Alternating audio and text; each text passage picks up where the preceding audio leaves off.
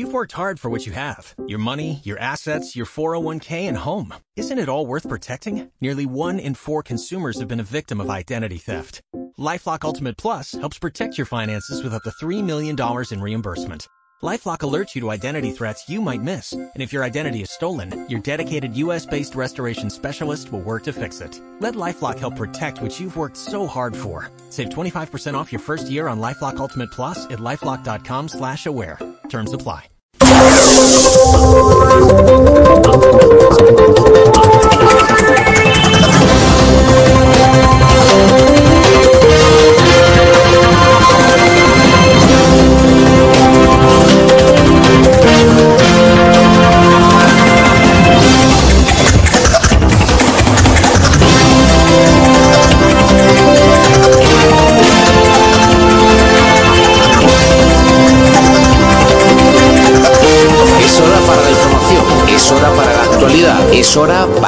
Tertulia de Cadena Exarquía FM. Con Rocío Pérez te presentamos toda la actualidad del municipio, ahora en Cadena Exarquía FM.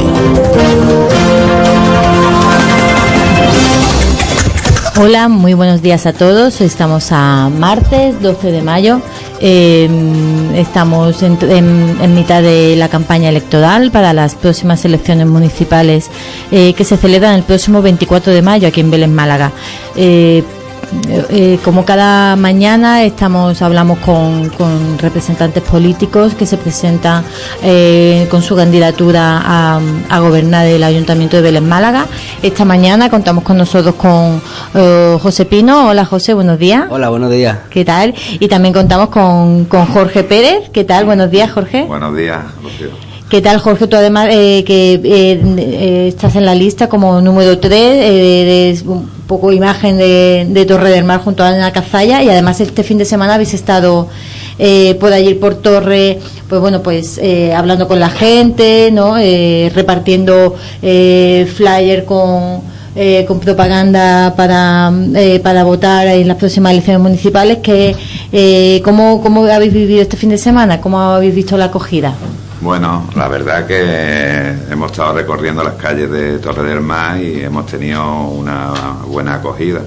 Eh, Yo creo que la gente de Torre del Mar está viendo en nuestra candidatura pues una opción buena para que Torre del Mar eh, cambie de una vez por todas, porque la verdad es que se encuentra, eh, por mucho que digan, en una situación de, de dejadez. Yo veo que Torre del Mar está muy dejada y entonces hemos recorrido junto a Marcelino, Pepe Pino y los demás, los demás de la candidatura y hemos tenido muy buena aceptación. Los vecinos nos comentaban que, que y nos dan su apoyo con que eso ya se verá el día de las elecciones. El día de la cita con la urna, ¿verdad?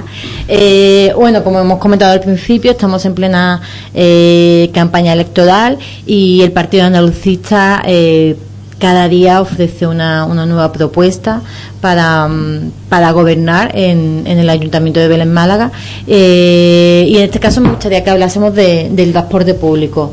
Eh, eh, ¿Qué situación eh, actual, eh, Jorge, eh, tiene el transporte público? Porque Marcelino comentaba ayer que, bueno, un poco la gestión del PP. Como todo el mundo sabe, el municipio, al tener más de 50.000 habitantes, está obligado a tener un transporte público de calidad, ¿no? Entonces, nosotros hemos hecho varias propuestas y una de las que nosotros, una de las que nosotros eh, pedimos es que eh, se compruebe que el tranvía funciona, que tenemos ahí un, transporte que ha costado a la arca del municipio 40 millones de euros y en el que vemos que está ahí tirado.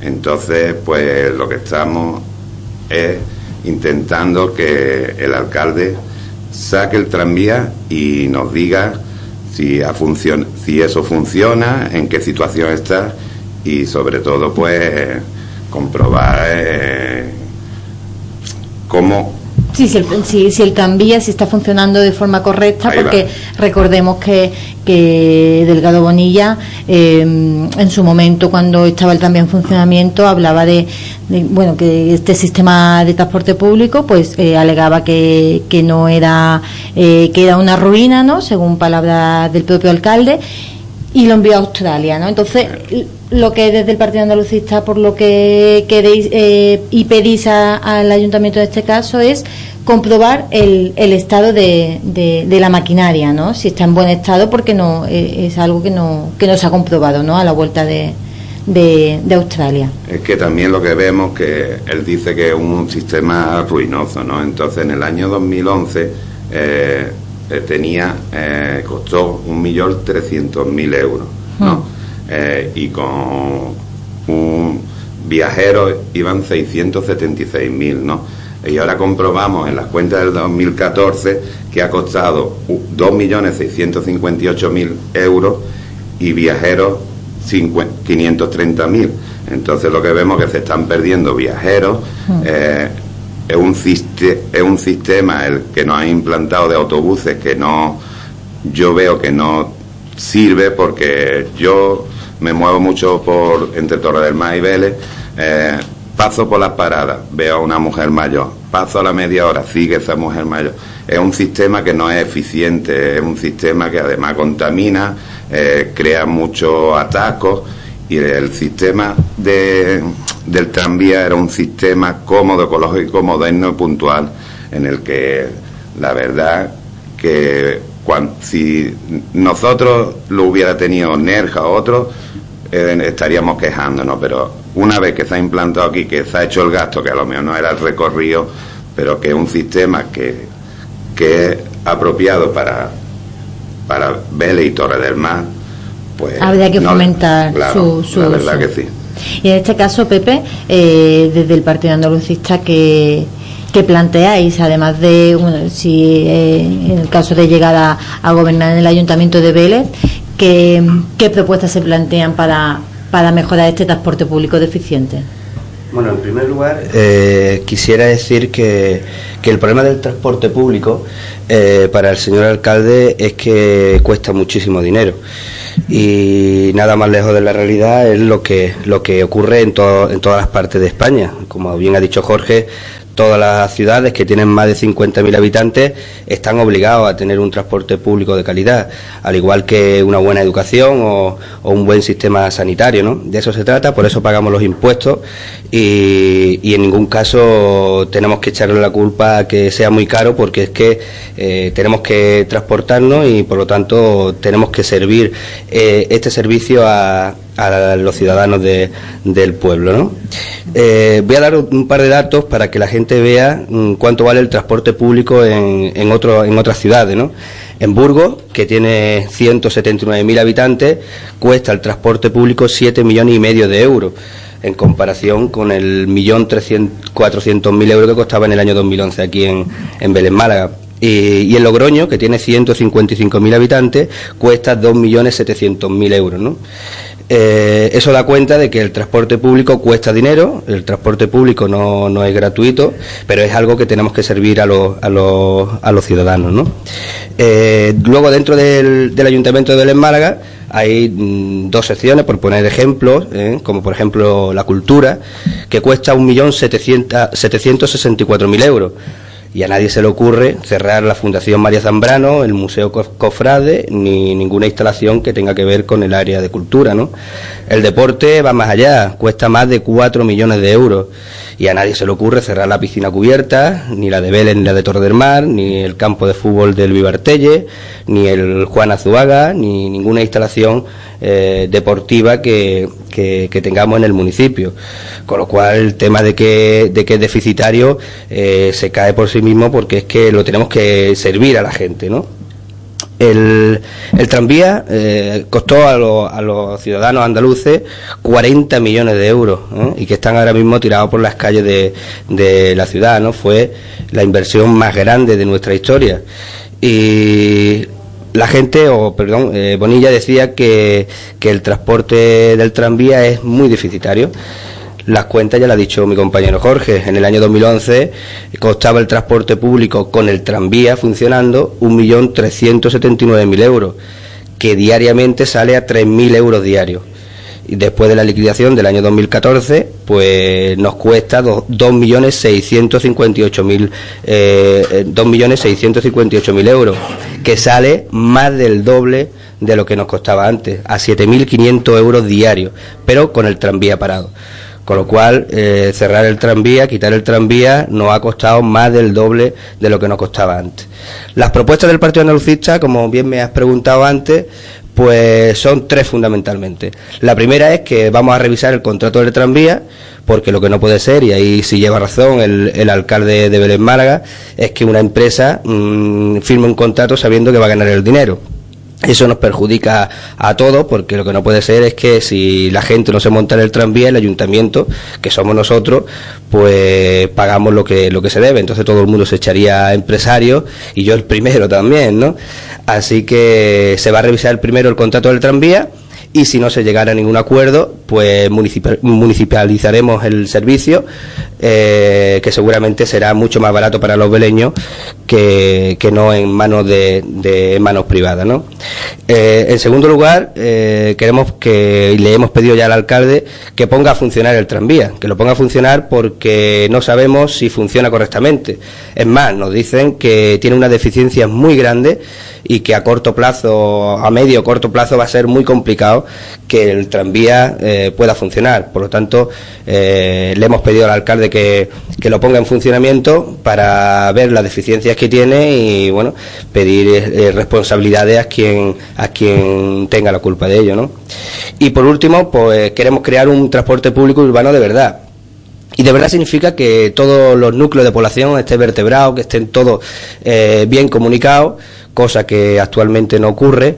Y el caso más significativo de todos es Chilche, ¿no? Mm, Chilche tiene una situación completamente increíble, ¿no? no eso no se puede permitir, ya que la gente de, que vive en Chilche Pueblo no pueden desplazarse a ningún sitio, a no ser que vayan andando en taxi o que lo lleve alguien, porque desde Chilche Pueblo hasta hasta la playa hay dos kilómetros, dos kilómetros de carretera, eh, que bueno, mm, ninguna persona puede ir en transporte público ah, ni se puede desplazar, con, lo, cual creemos que eh, eso no se debe permitir y que tenemos que hacer un poco más eficiente para todo, para todo, pero para todo en general, porque todos pagan los mismos impuestos y todos se merecen el mismo trato en todos los sentidos, ¿no?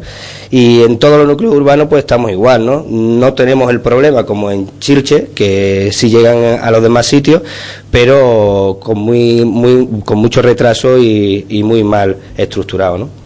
Claro, la verdad es que eh, el tema del transporte público es, es, una de las grandes demandas por parte de, la mayoría de los beleños y sobre todo de aquellos que viven en, los núcleos de población, ¿no? que son los que realmente se ven más desconectados de, lo que es el núcleo mayor, que sería Belén Málaga o Torre del Mar, se ven como más desconectados. ¿no? Entonces eso habría que eh, mejorar ese, ese sistema para, para mejorar esa comunicación entre núcleos. Otro de, los de, los de los temas que, que habéis tratado en esta en, en, estos días y otra de las propuestas del Partido Andalucista eh, hace referencia al, a la problemática de los desahucios. Em, una problemática que es latente en, en, toda España y, Belén no deja de, tener eh, eh, familias que en esta, en esta situación. Eh, ¿qué, situación actual se vive en el, en el municipio y qué, se puede qué se puede hacer para, para paliar el, el problema?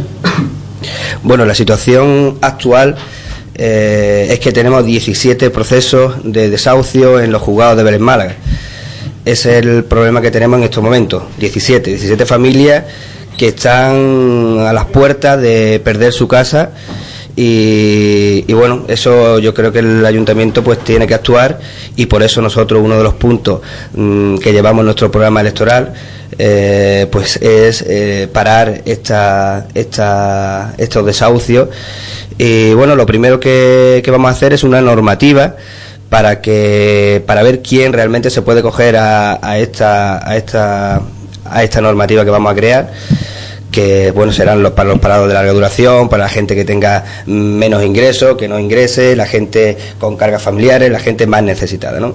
Cuando tengamos esta normativa nos vamos a encontrar con tres casos. el primero son las personas que, que no pueden pagar la hipoteca, en segundo lugar las personas que pueden pagar solamente una parte y luego en tercer lugar situaciones que se refieren a incidencias entre particulares, es decir, personas que, que no pueden pagar los alquileres y que los propietarios los quieren desalojar. ¿no? Entonces la solución que nosotros proponemos es que el ayuntamiento se hace cargo de pagar eh, el total a las personas que le hagan falta y o parcial eh, de las personas que le, que le hagan falta eh, con una particularidad y es que en, en la escritura de estas propiedades se asegure la devolución de todo el dinero eh, para el ayuntamiento, con lo cual el ayuntamiento no va a perder un duro, pero le vamos a ofrecer un crédito sin intereses eh, y con bueno y de una forma eh, donde podemos consensuar con, con, la gente que está en esta con esta problemática cómo devolver el dinero. Las dos formas más importantes pues sería porque esta persona encuentre un empleo y entonces a partir de ahí se negocia de qué forma lo va a devolver y en segundo lugar porque venda la vivienda y liquide las deudas, ¿no? Claro, al final el, el, ayuntamiento se convertiría como una especie de, de entidad financiera, ¿no? Como, que... como, un banco, pero sin intereses y devolviendo el dinero en los plazos que, que realmente la gente pudiera, ¿no? Según el, los ingresos que tengan, ¿no? ¿Y qué pasaría en el caso de, los, de los alquileres?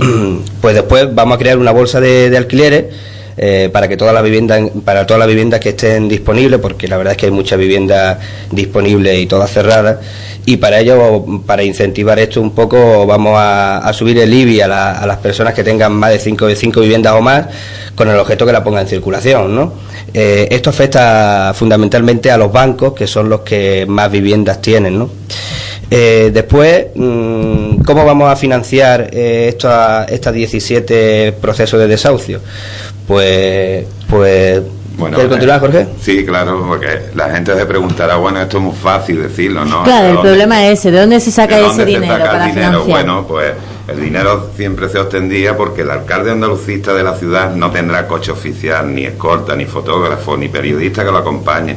Él ha sido una persona que ha sido director general y viceconsejero y ha acudido al acto con una, con una sola persona, no hace falta eh, ahí el ahorro que supondría sería unos 200.000 euros que se invertiría, inver, invertiría en este plan de antidesahucio, la verdad. Entonces hay fórmulas que, que nosotros iremos proponiendo y estudiando según vayamos, ya estemos en el gobierno.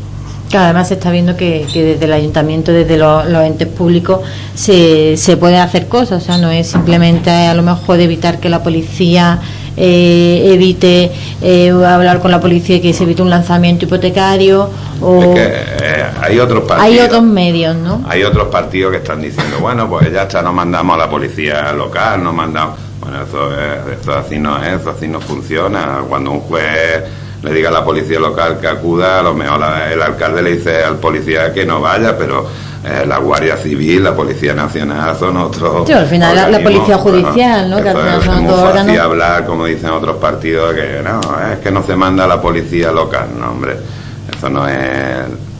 Esa no creo, creemos nosotros que es la solución.